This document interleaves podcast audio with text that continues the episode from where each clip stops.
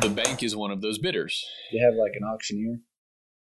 Uh, yeah, yeah, it wasn't like the Texas guy who's talking real fast, but um, they do have someone who's in in charge of the auction. Yes.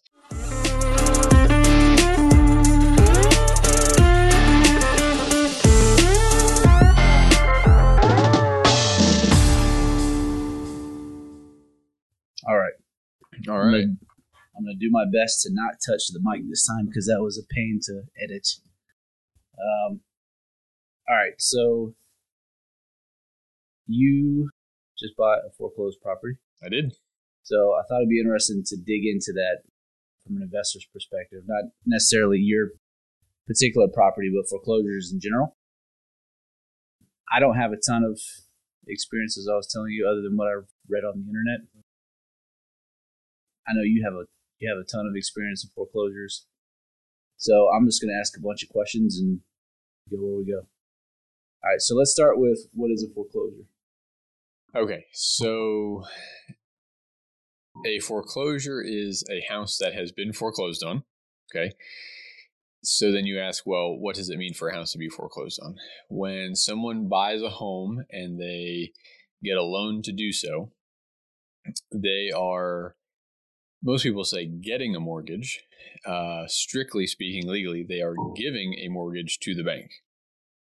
So the lender is the mortgagor, or sorry, the buyer is the mortgagor. They give the mortgage. The lender is the mortgagee. They receive the mortgage. And that is in exchange for the money that they have lent on the house, right? So the lender gives the money and the borrower receives the money. Okay. Or in this case, the title company receives the money and disperses it to the seller. Um, but when a person is buying a home and they're not able to pay all cash for it, and so they get, go and get a loan, when they finance the property, they are giving the bank a mortgage. And in the event that they are not able to pay, the bank uses the mortgage as the security instrument that was pledged uh, or that that pledged the house as collateral for the loan to go through the legal process of foreclosure. So it is a legal process whereby they are able to then take possession of the house. The owner, former, becomes the former owner. The borrower becomes the former owner. They no longer own the home. Title is given over to the lender, the bank, uh, and the bank now owns the home. So they were not paid back the money that they lent out, and so they received the house back in exchange after going through the process of foreclosure. So it's a it's a legal process meant to get the lender their money back. Right. And so they received the house back because the house was pledged as collateral for the loan. And then by selling the house, Hopefully Uh, they get their money back. right, in the bank's eyes, hopefully they get their money back. Right. There was a time when that was not the case.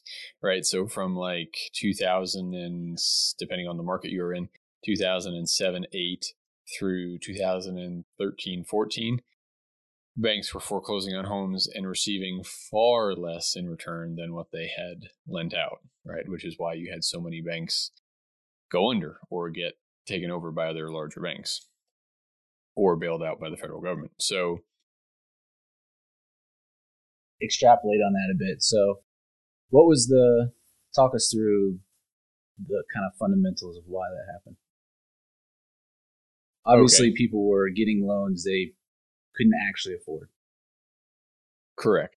And so the main uh, the main reason that the real estate boom and bust happened in the early to mid and then late 2000s into the early 2010s um, but the, the crisis point was in 2007 2008 so in the early 2000s there was a huge run up in real estate values.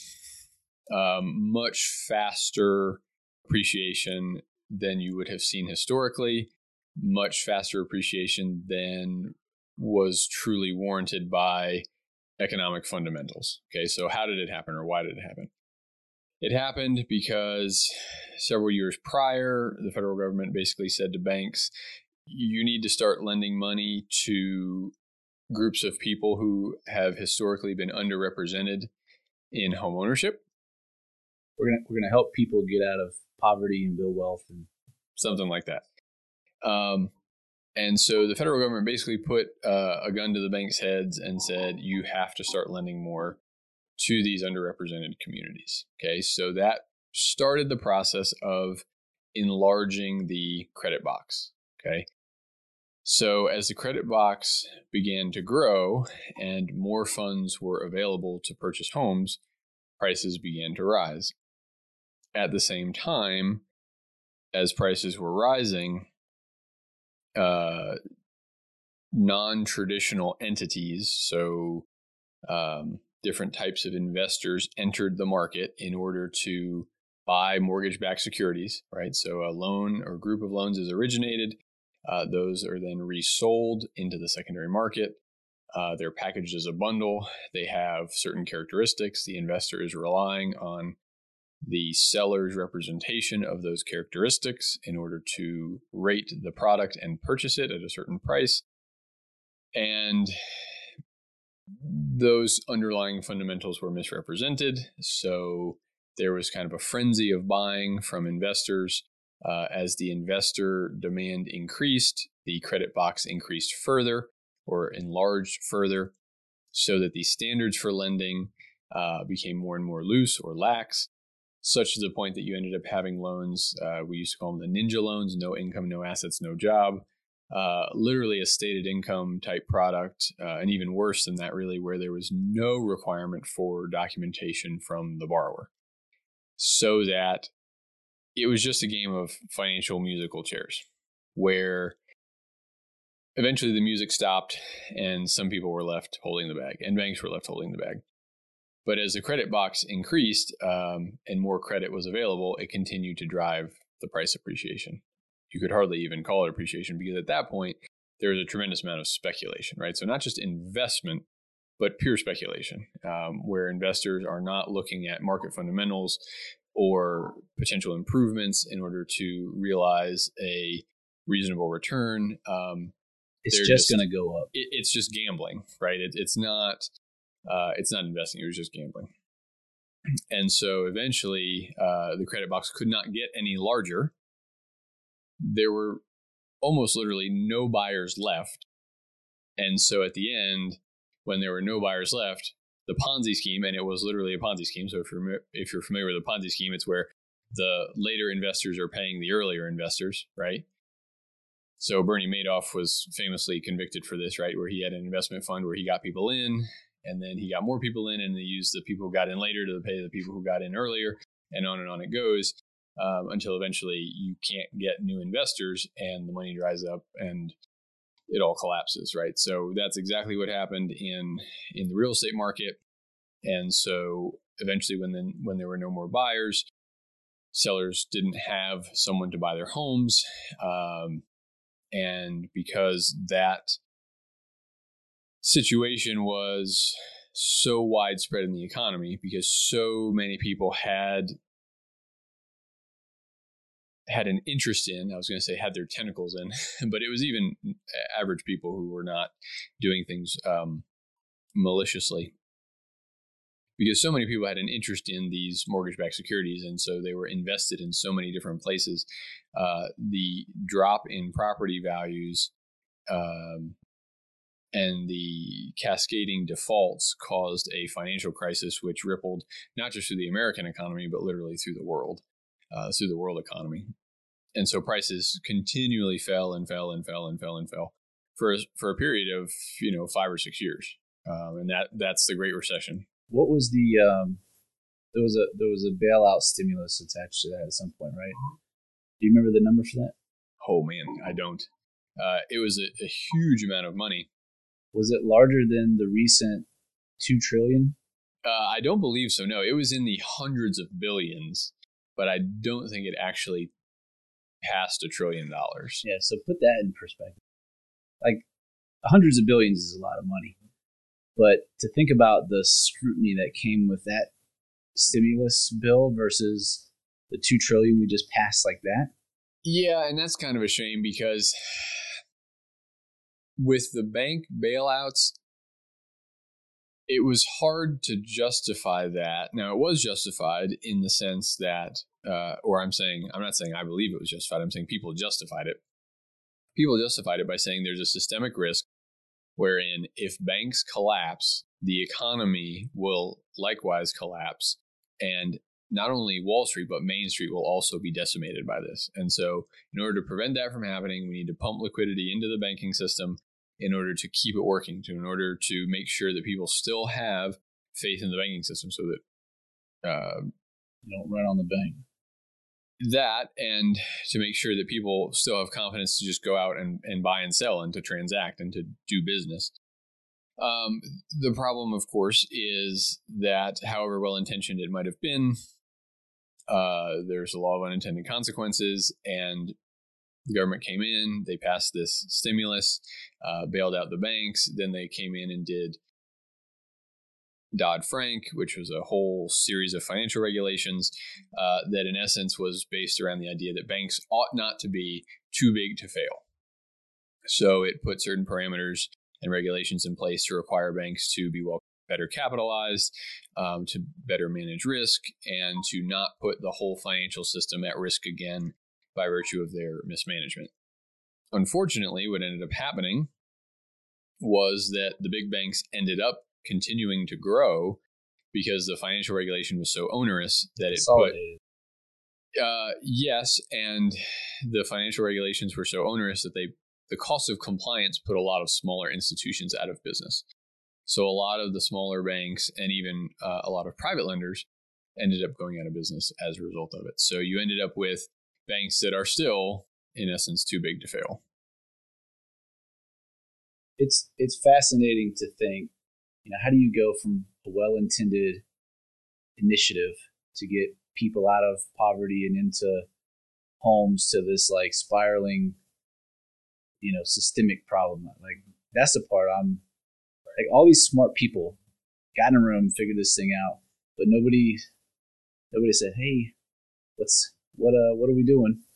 Or maybe there was, but you just don't hear about them, you know? Well, depends on who you're referring to as the smart people. If it's the politicians, maybe not. I mean, it, it sounds good, right? Um, you look at the numbers and you say, okay, homeowners, generally speaking, have more wealth than non homeowners, than renters. Therefore, we ought to encourage homeownership. Assuming that homeownership in and of itself is the vehicle to wealth creation. There's something to be said for that, but there's also something to be said for the fact that people who own homes also have a certain set of personal, moral, financial characteristics that enable them to own a home. It's hard it's hard for the government to regulate personal you know, decisions, right? Who's who's moral and who's not.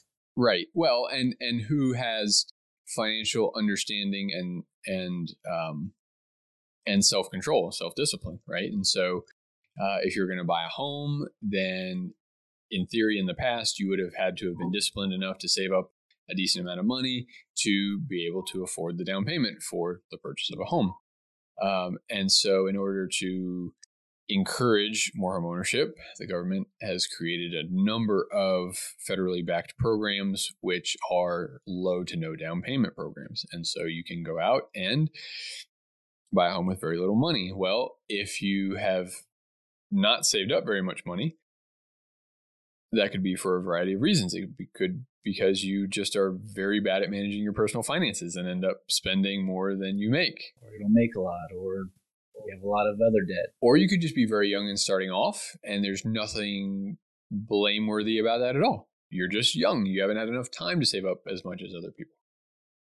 Um, but again, it, it, it saw home ownership in and of itself as the vehicle for creating wealth. And it is a good vehicle for, for creating wealth, right? We don't want to diminish that because if you can pay $900 a month for rent versus $900 a month for your mortgage payment after 30 years if you're renting you're still paying $900 a month in rent in you know in reality you're paying more because of inflation but that $900 a month mortgage payment you if you've got a fixed rate uh, fixed interest rate that $900 mortgage payment's staying pretty steady. Now it's going to fluctuate a little bit. It's going to go up a little bit because of taxes and insurance.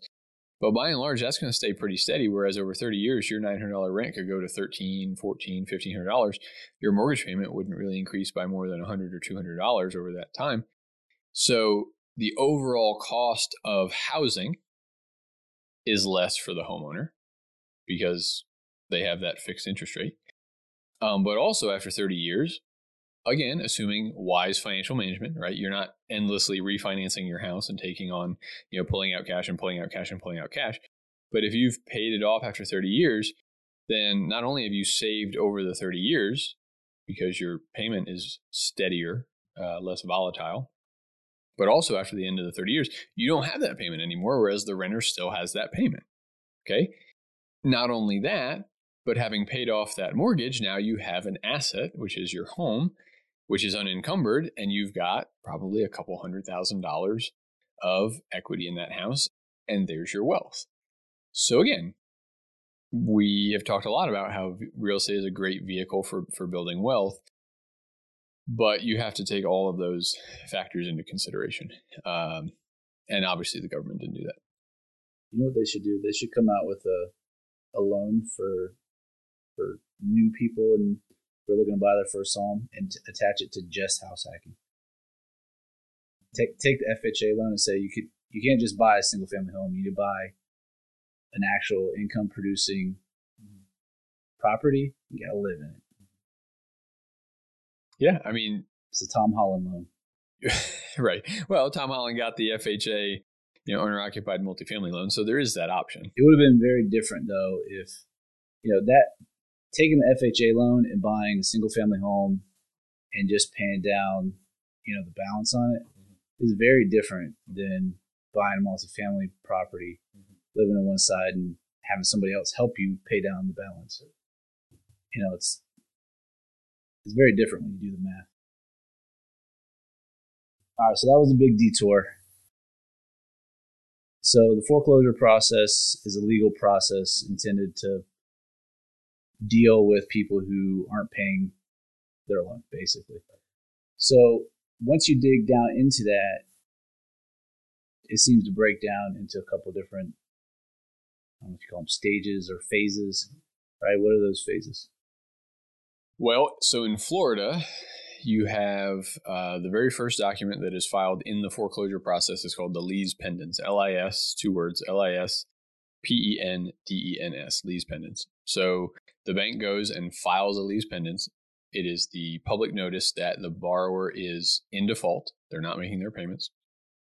Uh, and then after that, that's the first document that appears in public records. So uh, until that happens, you don't really know if someone is not paying. But once you see the lis pendens, you know, okay, assuming that they don't right this ship pretty quickly, um, depending on the volume of foreclosures going through the court system, somewhere between you know nine and well, I mean, it could be anywhere between six to nine, or in the case of the the Great Recession, you know, thirty six to forty eight months down the line, this person will eventually be evicted from their home, and the bank will take over possession. Um, three three to nine months. Um, so after the lis pendens, which is normally filed three to six months after the borrower is in default, which I didn't mention at first. So borrower stops making payments. Three to six months later, generally, lis pendens is filed. After that, there's the court process of, um, you know, the attorney representing the bank filing all the documentation showing that the borrower hasn't paid, which eventually will culminate in a uh, final summary judgment where the bank is awarded uh, they win the court case essentially. The judge says okay yes you are the mortgage holder. You have a right to foreclose. You have standing to sue this homeowner and take the house back. And you know you've provided the facts in the case. And yes we agree that those are the facts. That is correct. The homeowner's not paying. Uh, you know you Mr. Chase Bank or Mr. Bank of America or whomever, you know, are the mortgage holder, you're allowed to foreclose. And so we are going to give you possession of the property. And then they say, based on how much was outstanding at the time of default, plus the accrued interest, plus expenses you've incurred to do this whole foreclosure. Um, this is the amount you're owed, and that's the final summary judgment. That final summary judgment will typically take place anywhere from nine ish, six to 12 months um, after the lis pendens is filed, anywhere between six to nine, maybe 12 months after that, all the way up to 36 to 48 months after that. Now, today, it would not take 36 to 48 months, right? That was that was at the height of the foreclosure crisis. There's just so much work right. to deal with. Exactly. Well, and there was so much buying and selling of these mortgages that the banks were not keeping a very good paper trail. And so they were not able to prove that they were the mortgage holder and had standing to foreclose. So that was a big problem. And that's why people were able to stay in their homes for so long, even though they weren't paying. Well, even, tw- even, you know, a year of not paying your mortgage seems like a long time. Yes, it is. It is. Um, and I, I, know one gentleman who, by virtue of a couple uh, legal tricks, um, was able to stay in his house for like seven years without paying, um, which was pretty wild. But that's not the norm. Even at the height of the foreclosure price, uh, crisis, from the time you stopped paying to the time you were evicted from the home was like three to four years at the max. Nowadays, it would be nine to 12 months after you stop paying. So you have the final summary judgment of foreclosure. In the final summary judgment of foreclosure, there will be a court date set, or uh, sorry, an auction date set, wherein the property will be auctioned off, and that's the foreclosure auction. When you hear someone say a foreclosure auction, that's what that is. So typically, a month to three months after the final summary judgment, there'll be that auction. Now, it used to be that that was at the courthouse, and you had to go and visit in person, and anyone could bid. And you're basically saying, you know, this is how much I'm willing to buy the property for, right? The bank is one of those bidders. You have like an auctioneer. Uh, yeah, yeah, it wasn't like the Texas guy who's talking real fast, but um, they do have someone who's in in charge of the auction. Yes, and and people are bidding. You know, so the bank is one of those bidders, and the bank is owed whatever the amount is in the final summary judgment. Right now, that may be less than the property's worth in in uh, the case of a property that was foreclosed on today, that would likely be the case. Back then, the final summary judgment might have been for twice what the property was actually worth, right? And so local investors would go and try and bid, and the bank would have an idea in their mind of what the property was worth. And so they would bid up to a certain amount. And if one of those investors was willing to pay more than that, they would bid up and you know they would win and they would take uh, possession of the property um, take title to the property after the foreclosure auction. Now, in order to do that, they had to be able to pay cash, which is why a lot of people can't. The average Joe is not able to buy a property at a foreclosure auction because you have to bring the money to the clerk of court and then they will record the certificate of title saying you own it. The reason you have to have cash to do that is because no bank is going to lend you money on a property that you don't yet own, right? They're not going to hand you a check for tens or hundreds of thousands of dollars so that you can then take it down to the clerk of court and they give you the certificate of title before their mortgage is ever recorded, right? So that's not going to happen. So foreclosure is a is a cash buying game even today.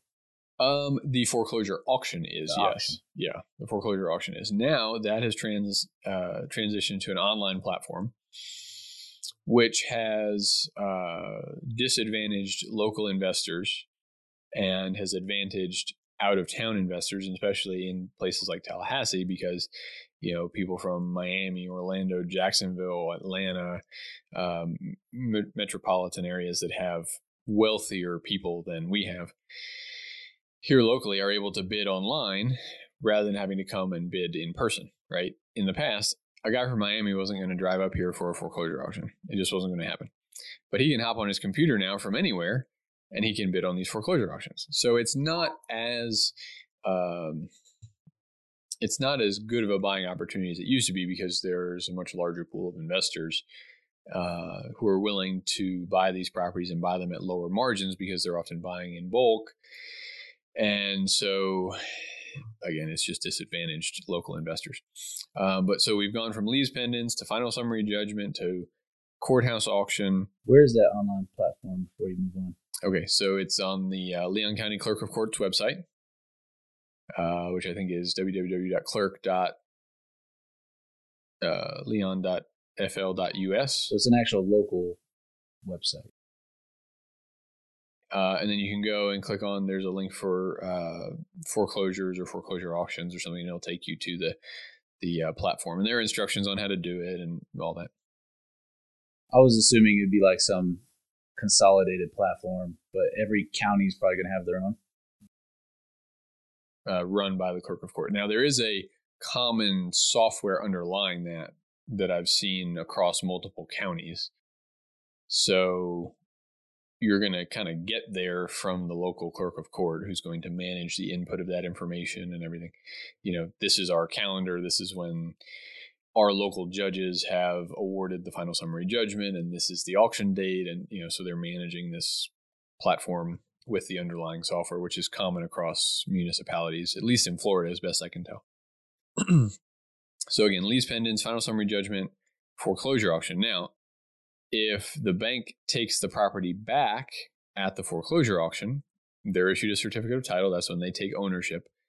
And then at some time after that, usually a couple months, they will list the property for sale with a real estate broker local to the property. Um, oftentimes, people will see in the uh, public record in the uh, property appraiser's website an amount for which the property was purchased. A lot of times, well, almost all the time, when the bank takes it back, all you'll see is $100. What that means is no one else bid. The bank put in a bid, the lowest possible bid, which was 100 bucks, and they just took it back. It was uncontested. No one else was interested. But a lot of times it'll get bid up, and you'll see the bank taking it back for $40,000, $80,000, $100,000, whatever the number is, wherein they bid and no one else was willing to outbid them and they take it back. Is there ever a situation where the bank won't bid? Uh, there's not a situation where the bank won't bid at all, but there is a point where they feel like, okay, hey, you know, our if our final summary judgment was for a certain amount of money, and we're getting in excess of that, right? Because if a local investor, uh, if the final summary judgment was for X dollars, and a local investor bids up to two X, then the bank's like, hey, great, you know, we got, we're covered, we're good. Um, and so there will come a point where they're just willing to let the property be, you know, bid out to another investor. Um, but we've got, you know, we've walked through that whole process. I won't repeat it again, but eventually the property will come back or come on the market for sale if it's not purchased by an investor or potentially a homeowner at the foreclosure auction. How does the bank determine who to list the property with once they take it back? Uh, so there are in any in any location usually a handful of real estate brokers who have put in the time to take the necessary coursework, do the necessary um, hand shaking, elbow rubbing, um, in person meetings. Is this a is this a relationship thing or is this like a a formal go through this process and you're on our list of people that you can um it used to be more uh networking person to person relationship based uh it is now more you know are you willing to jump through our hoops to do this training? Are you willing to take the lowest possible commission? Are you willing to pay us a referral fee? That type of thing Okay, so so the foreclosure process it sounds like is basically broken into pre-foreclosure, auction, post-foreclosure, right? So if I'm an investor, I guess you can take advantage of of any of those three stages. Well, there's not much you can do pre foreclosure unless you are able to contact the owner directly and enter into an agreement to buy the property from them. If you're doing that, then you're going to have to either work with them to work with their bank to do what's called a short sale or pay them enough to pay off that mortgage. Now, if they're getting foreclosed on, but they owe half of what the property is worth, then a savvy investor may be able to pick it up on the cheap and turn around and resell it quickly and make a lot of money. But if that person were wise, if the person being foreclosed on were wise and they had a lot of equity, then rather than allowing themselves to be foreclosed on or selling it cheap, exactly, rather than selling it cheap to a local investor, just contact your realtor and list it for full market value and pay off your loan and walk away with whatever equity you still have. Yeah, I'm sure. Oh, let me hit record on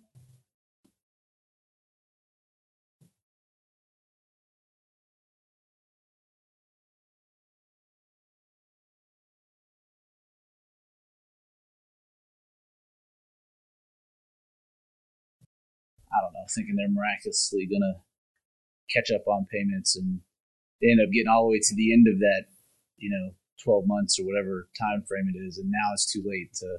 Yeah, well, there are a lot of reasons. Yeah, there, of course, you know, if you're in a situation like that, there can be a lot of shame associated with it, right? So there are people who just won't want to tell anyone that they're in that situation and won't want to reach out for help.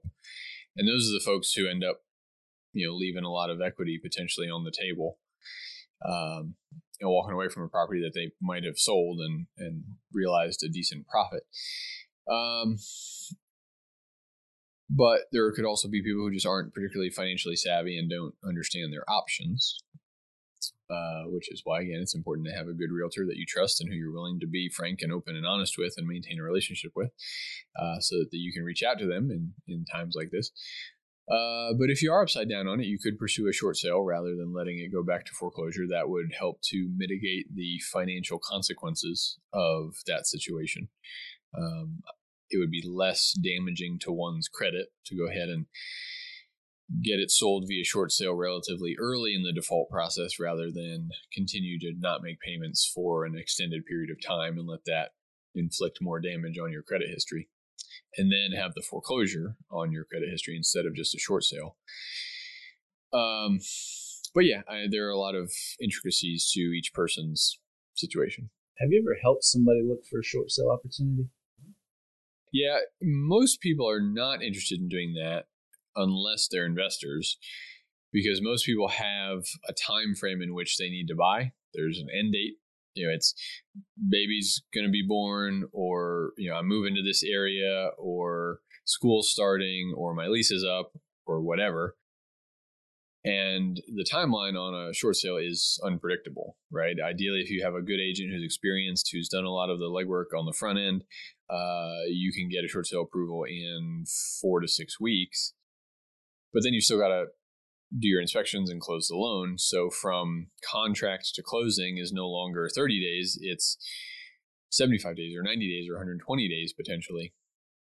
And so because that's uncertain, you'll get to a point in your search process where you just no longer have the time to abide that uncertainty. You just can't take the risk. You put in a contract and you know you need to be at your lease in 45 days. You don't have enough time to wait on a short sale. It's just not going to happen. So a lot of buyers shy away from them in, in part for that reason, and in part because they don't want to be tied up to something that they don't even know for sure they're going to get. Because the bank could come back and say, no, we're not willing to do the short sale at the price at which you're willing to buy. And so they've wasted all that time. And in the meantime, there are other properties that perhaps they liked as much or better that they have lost out on. So most people aren't saying, "Hey, yeah, let me, you know, let's go look for a short sale." Um, investors will do that because they don't have the time constraint. Uh, but most homeowners, uh, prospective homeowners, are not super eager to be looking for short sales. So if I'm an investor and for some reason I want to look for these opportunities and I came to you, how would you go about finding short sale opportunities? Well, the best way the most transparent way to find short sale opportunities is to comb the lis pendens records and to just regularly search for new lis pendens because that's someone who is in default and again depending on the economic circumstance may or may not be upside down on their house but if they're missing payments and again they haven't put it on the market and said let me just sell and get out from the situation in all likelihood, they don't have a lot of equity, right? It may be someone who um, did one of the low down payment loans, right? Who did 100% financing with USDA or VA or 3.5% down with FHA. And so they don't have a lot of equity. And by the time they were to pay brokerage fees and doc stamps on the deed and tax proration, they'd end up bringing a lot of money to closing, which they can't do because they can't even make their mortgage payment. So how are they going to bring $10,000 to closing? So you're really scraping, you're really digging deep for short sales. Mm-hmm. Like you might be able to, so the, the lis pendens records are public. So you go search through all that stuff. But the ones that you find is going to be a really low percentage of the ones that you could actually do a deal on. Yeah, and someone may very well say, okay, sure, you know, I'm willing to do the short sale um, because I'm just going to keep living here and not making my payments until that happens, and they're fine with that. Uh, other people may want to ride it out as long as they possibly can because they're in a financial situation that necessitates it. You know, okay, yeah, the short sale could get done in six months. That's great, but if I ride this out, I get nine or twelve months, and I need the extra three or six months until I can get back on my feet. So being on the lookout for short sales is it's it would definitely be a numbers game, but it is a you know pretty low uh, percentage numbers game. There's that. That would be kind of the the first stage, right? If you're looking for properties in that early stage of default, then there's of course the foreclosure auction where you could buy there if you have the wherewithal to do so, if you've got the cash available. And then after that, post foreclosure, um, you're mostly working through the ordinary channels like you would for any other home that's for sale. So most of the time it's going to be, well, with foreclosures, 95% of the time it's going to be listed with a local real estate broker. Um, the other 5% of the time it might be listed on one of the major auction platforms. So auction.com or something like that. Okay. It goes through the, the MLS too, right? Most of the time, yes. Most of the time, a local broker will put an MLS and then say, you know, subject to auction terms, see XYZ website, you know, auction.com or Hubzu or one of the other big ones. So, okay, so if, if I'm an investor and want to find a property post foreclosure, I'm just working with a realtor essentially at that point. Right? And when it goes, so when it goes to the MLS, are you tagging it foreclosed property? Like, how do you? There is a correct, yeah. And so under sale type in our local MLS, uh, there is an option for foreclosure. And that doesn't mean that every time a listing agent inputs a property that's bank owned, they're going to check that box. The overwhelming majority of the time they are. And so you could search for that criteria and just be on the lookout for foreclosures. I have a couple investors who have that exact search set up. You know, Leon County bank owned. That's their whole search. So everything bank owned that comes on the market in Leon County, boom, they get a notification. So after that point, kind of the evaluate from an investor's perspective, the evaluation of that property is really the same as as any other property. Um, what about financing? Does financing differ? So long as the property is in reasonably good condition, no. If it's in a significant state of disrepair, then it's either bad enough that you're paying cash or doing some type of renovation loan. But that wouldn't be altogether different from a house which wasn't in foreclosure that was just in serious disrepair.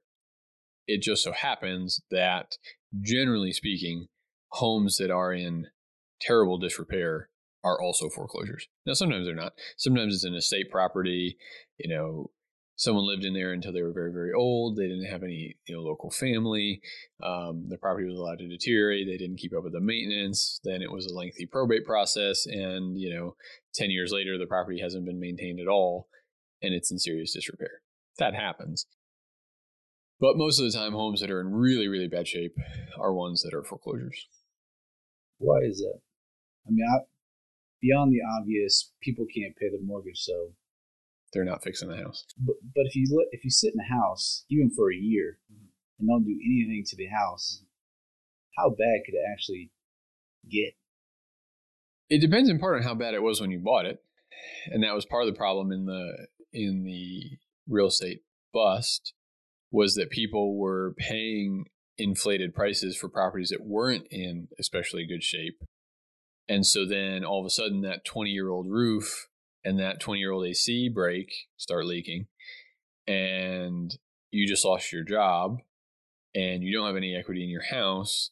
So what do you do? You live there as long as you can until those conditions become unbearable, and then you leave.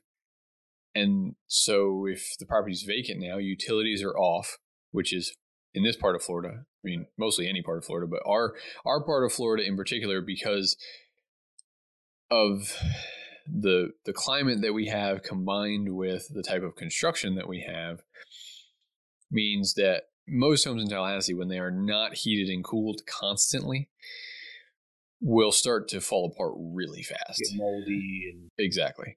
And so if you imagine the situation where you know that happens, the leaks, uh, the roof is leaking, the AC is not working, the utilities are off, and it takes three years for a bank to foreclose on a house. It's basically outside at that point.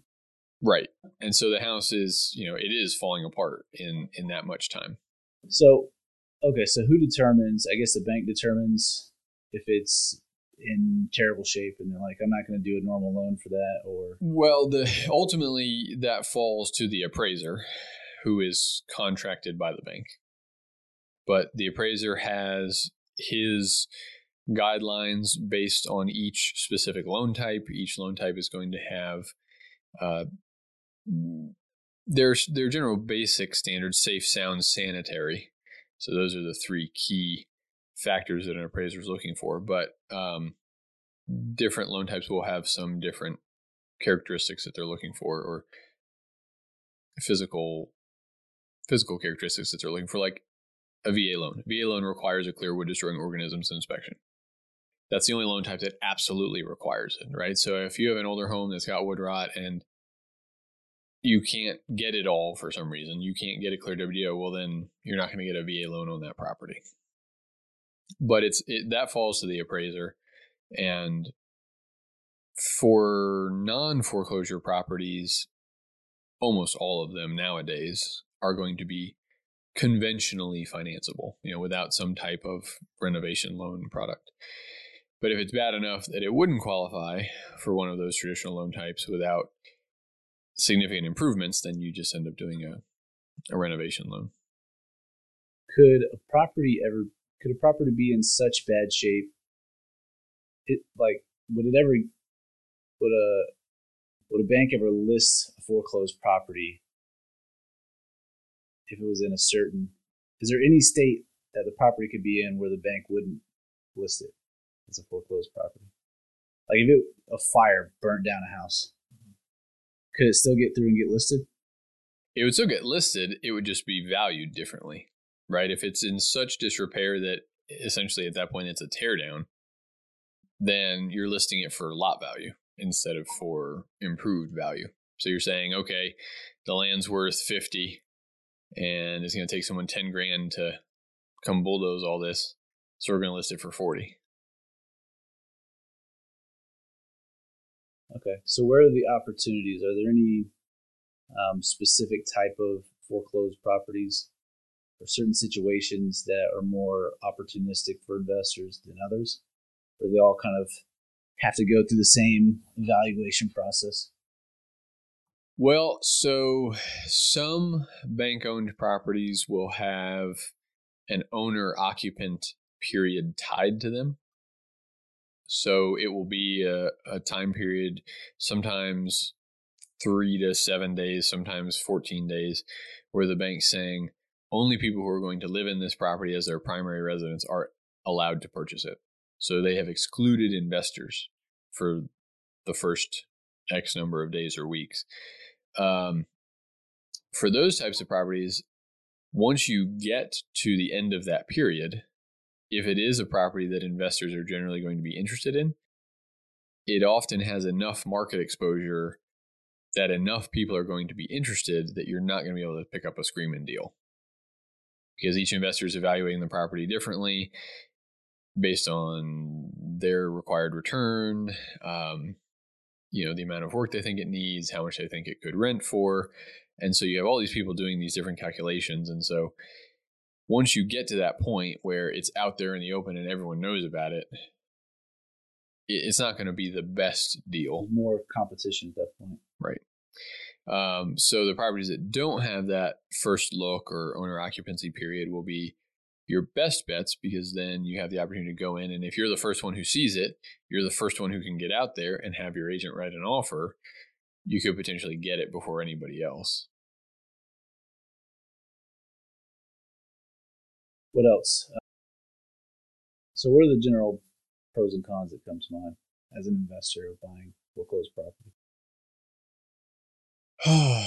well, if you're savvy enough to be a real estate investor, the cons are not uh, particularly daunting. I mean, typically it's going to be a property that's in a greater state of disrepair, right? It's in worse condition than the average house. But if you're an investor, that's not really going to deter you. Uh, if it's already at the it's been listed stage, uh, there shouldn't really be any concerns about title issues. Although you'll still want to have a reputable title agent do a title search and make sure that they can issue you a title policy and uh, warrant that you have ensure that you have clear title. I will say uh, there is a lot of opportunity for buying. Well, again, not as much as there used to be, but there's still a good opportunity for buying at the foreclosure auction because you do have less competition than once it's on the market and everyone can see it. But the added risk there is that if the foreclosure was not done properly and you have not had your title agent do a search to confirm that it was done properly, you would then be inheriting all of the liens, subordinate liens, uh, those under the first mortgage that's being foreclosed on uh, you would then inherit all of those liens and you could be in a very bad financial situation. So I just had that happen uh, two months ago, maybe. There was a house that I was keeping my eye on in Midtown that was potentially a great deal. Uh, it was a foreclosure or it was a short sale. The short sale didn't work out. Property went into foreclosure. And the first mortgage amount was fairly reasonable. Um, could have bid on it, paid off that whole first mortgage, got the property for a reasonable enough price that you could have fixed it up, resold it, made some decent money. But I had Hayward Title Group do a title search and they said, do not bid on this. The foreclosure was not done properly. And it's got, you know, these three or four other liens that attach to the property. So don't bid on it. Because had I bid on it, then I would have inherited all of those liens against the property. Um, I mean, significant enough. Eh, you know, I think all told they were in the fifty or sixty thousand dollar range when she added them all up. Um, so, so you do have to be careful. Always make sure you're working with a reputable title agent, um, because it is possible that it gets even through the foreclosure process, gets through the foreclosure auction, gets to the market, and then you'll discover that the foreclosure wasn't done properly. I thought and, that that doesn't get that doesn't get leveled out at the auction. Hmm. Um, so then you would the bank would have to re-foreclose, go through that whole process again, name all of the correct creditors, all the people who had liened the property. That happens on the actual foreclosure part process. If it's done properly, yeah. If it's not, then you have to go do it all over again. How does the bank miss that?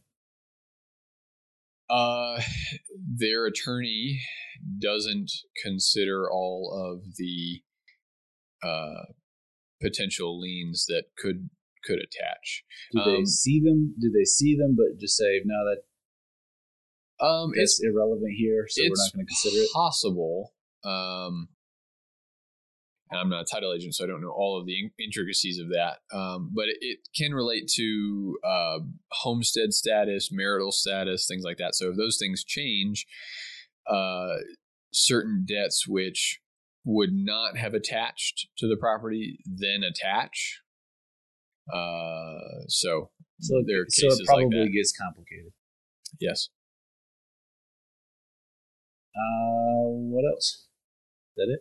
Well, um, I mean, you said pros and cons, and I, I listed some of them, but uh, pros are generally that you can get a property less expensively, and uh, if you are a seasoned enough, savvy enough investor to find that property and fix it up at a reasonable cost, you can create value.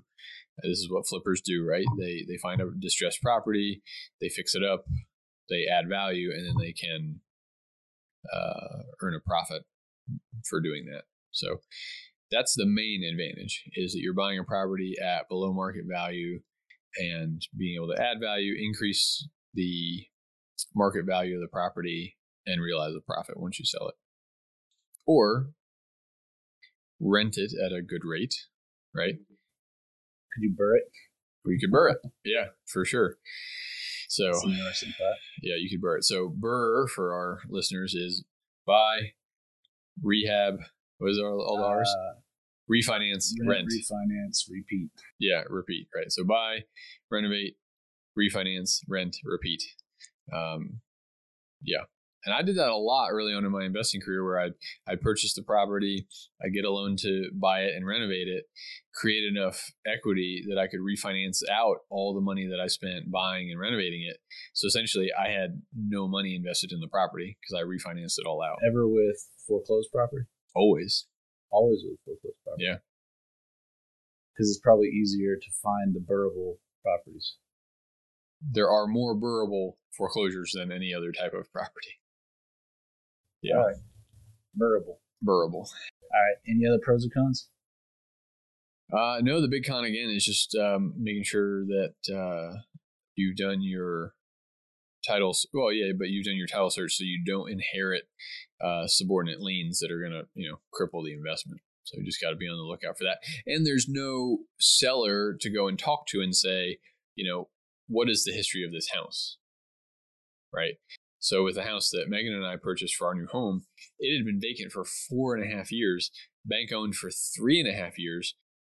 And the seller, because they've never occupied the property, they don't have the same legal requirement of disclosure because they haven't owned it. They haven't lived there, right? So they really can't disclose because they don't they just don't have that knowledge.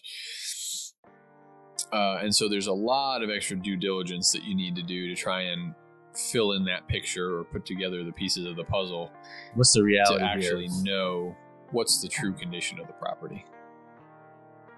That's interesting. So that does make it a little more risky. But a good home inspector is going to be able to get you, you know, 95% of the way there. So always work with a title agent, always have a good home inspector.